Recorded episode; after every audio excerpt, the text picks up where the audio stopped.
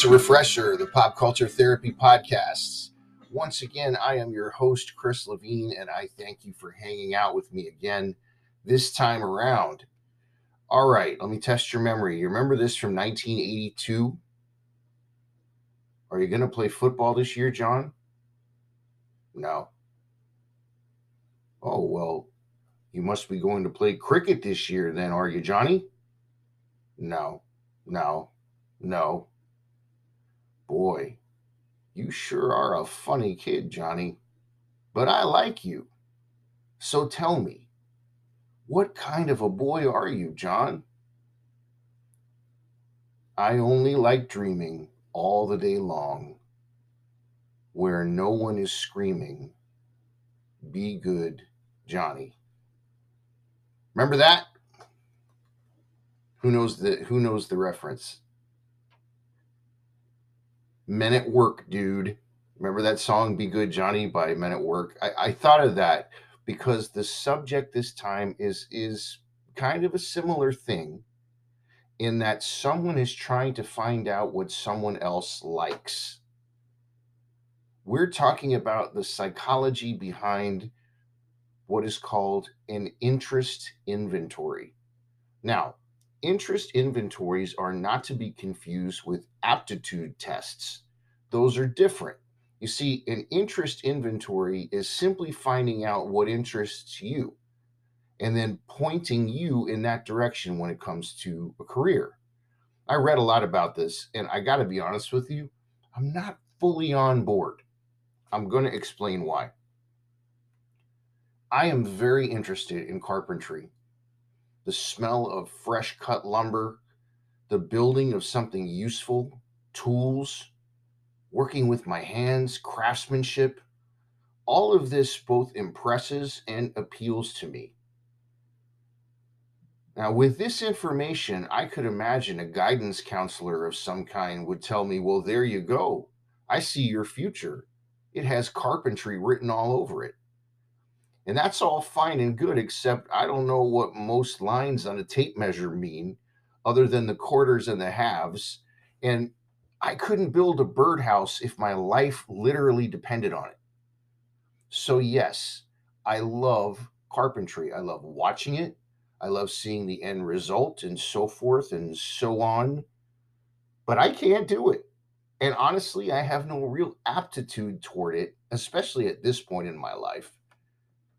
Another example for as long as I can remember, I have watched people solo on an electric guitar my whole life. And I am in love with many of these solos. I want to be able to do that. But when I pick up a guitar, rhythm guitar is really my only ability and capability. Yes, I want to melt faces with guitar solos and make people cry and envious by shredding and bending the strings while pulling on the heartstrings. But I can't do it. So, am I not interested in being a killer lead guitar player? No, I'm totally interested in that. But but do I or will I realistically ever have the chops? Probably not. So I can't really get behind 100% interest inventories as being completely reasonable or realistic, healthy guides. I can, though, get behind using these as ways to better figure yourself out, which is great. For example, here are 12 options on one of the interest inventories that I found online. And just notice how they word some of this stuff. It's basically do you have any interest in the following? Building kitchen cabinets, laying brick or tile, developing a new medicine, studying ways to reduce water pollution, write books or plays, play a musical instrument, teach an individual an exercise routine, help people with personal or emotional problems buy and sell stocks and bonds, manage a retail store, develop a spreadsheet using computer software, proofread forms or records. Now, this is what I do like. I like that this gets our wheels turning, maybe getting us out of our own heads to explore further options. But again, here's another personal example. I love to teach, love it. But if it steers me towards teaching an exercise routine, that would just be silly. And, and how many of these would I want to do every day for the rest of my life? Now, I simply may not be the best person to tackle this because I personally view working for money as a means to an end. We have to do it, but we don't have to live for it. We don't have to become it. Yeah, I don't want to be identified by a career. I'd rather be identified by my character. And, and, and I think that sometimes people get a bum rap based on that, whether it's good or bad. People often think doctor, smart, but that's not always true. They may think car salesman, bad, but that's not always true. I'm more like, who is the person? Who am I? That's what I want to know. And while I probably wouldn't let a test dictate my future career, I could be reasonable. I could allow it to be used as a tool for me to become better acquainted with myself. The Harvard Business Review had a piece called What Happens When Your Career Defines You. I found it interesting. Listen to this. I'm going to quote it. It says Many people with high pressure jobs find themselves unhappy with their careers despite working hard their whole lives to get to their current positions. Hating your job is one thing, but what happens if you identify so closely with your work that hating your job means hating yourself? Establish and review your principles and values. What's most important to you? Think about what you care about in life and let those priorities guide you toward what's next. Therapists often use a process called values clarification to help their clients think through what matters most to them. This process involves reflecting on your desired direction in areas like relationships, community, careers, and parenting, and then ranking them in terms of personal importance to you. Now, while formal worksheets can be helpful, you can actually start by creating and updating a running list maybe on your phone, as you think about what is the most important thing to me in life. I love how this article closes. It says, while identifying closely with your career isn't necessarily bad, it makes you vulnerable to a painful identity crisis if you burn out, if you get laid off, or if you retire. Individuals in these situations frequently suffer anxiety, depression, and despair. By claiming back some time for yourself and diversifying your activities and relationships, you can build a more balanced and robust identity in line with your actual values. Isn't that great? This is the Pop Culture Therapy podcast, so let's t- let's tap into some pop culture. Pop culture totally takes it here.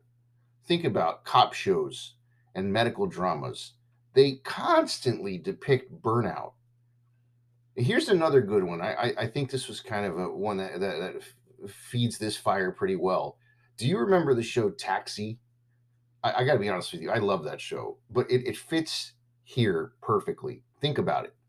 The character Tony wanted to be a boxer full time, but drove a cab the character Elaine wanted to work in the arts full time, but drove a cab. The character Bobby wanted to be an actor full time, but drove a cab. But then there was the Judd Hirsch character, Alex. He was a cab driver. That's what he did. It was his job. It didn't define him, but it's his career, and he seemed okay with that most of the time. Now, why I mention this, I personally found it interesting that his character, the actually non moonlighting cab driver, was the one everyone else turned to for advice, for stability, and for probably the most depth of friendship. I always felt that it was because that character was the one that was the most comfortable in his own skin. His job was his job, not his life.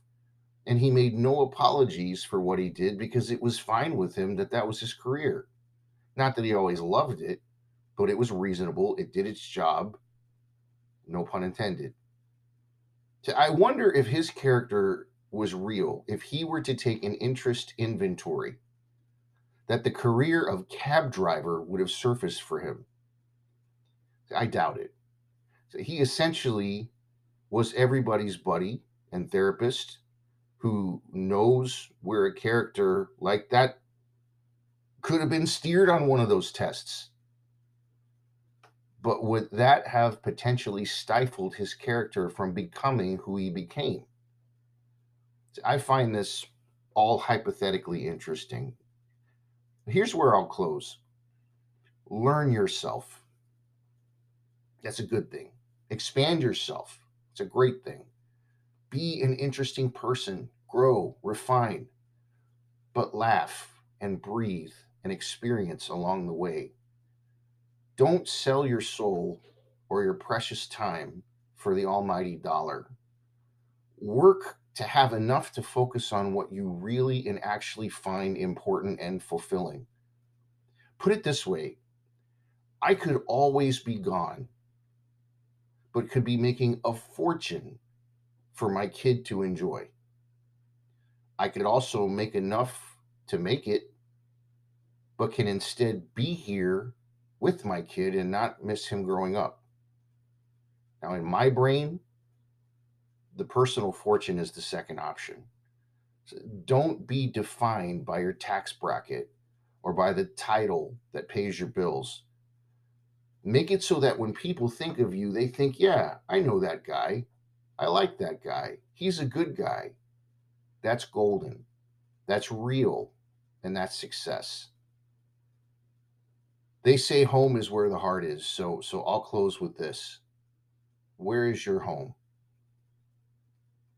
We have once again arrived at the time on Refresher when we present you with a Spotify playlist to express our theme musically. We have for you this time around a Refresher podcast interest inventories playlist. You can find it really easily on Spotify. Just type in Refresher podcast dash interest inventories. So, what 10 songs are we working with today? You'll notice the theme as we go. Track number one, The Specials with their song Rat Race. Number two, Get a Job by the English Beat. Number three, kind of a twisty little choice, but when, when you think about it, the, the concept of a test telling you what you like works a little bit. The Romantics with What I Like About You. Number four is a song called Full Time by U-Roy. Number five, we have Prince with Let's Work. Number six, Agent Orange with Bored of You. Number seven, Johnny Cash with Understand Your Man. Number eight, Whipping Post by the Allman Brothers Band.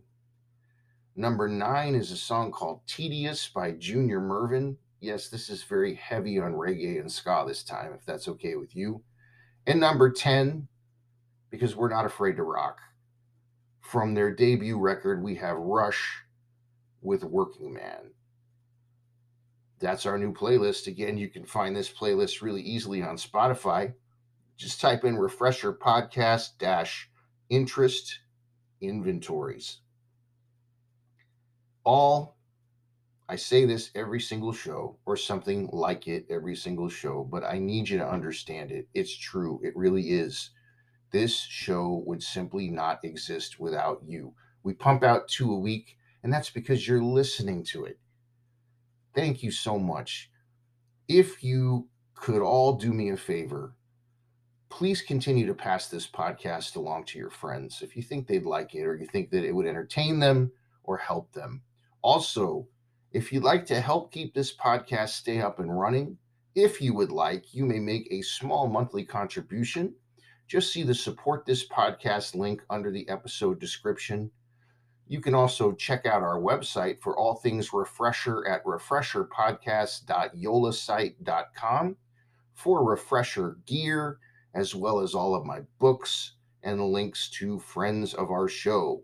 Friends like Leafy, L E A F V E, Pet Plant to Go, based in Southern California. Very fun site. Check that out at leafy.com. We also have Dezignkraft behind us, and we're very proud of that fact. They are out of New York City and they spell it D E Z I G N K R A F T, like Kraftwerk. They're out of New York City, and we appreciate their support and their listenership too. We also have our buddies at the Managing Expectations podcast with Jeff and Brian, which is always a good, strong listen. You can check them all out online. And if you want to get more information on the three of them, you can check out again our website, which was refresherpodcast.yolasite.com. Let's do that again without the uh, the crack in the voice. That is refresherpodcast.yolasite.com. M O U S E. As always, I, I'm so honored to say this every week. The music that begins and ends this podcast is by the band Dive. The song is called A Day Late. Dude, it was written by Mr. John Villafuerte. But until next time, this is Chris Levine for Refresher the Pop Culture Therapy Podcast. Everyone, please take care and do yourself a favor and remember that there's a big difference between worry and concern. We'll see you next time. Thanks for listening.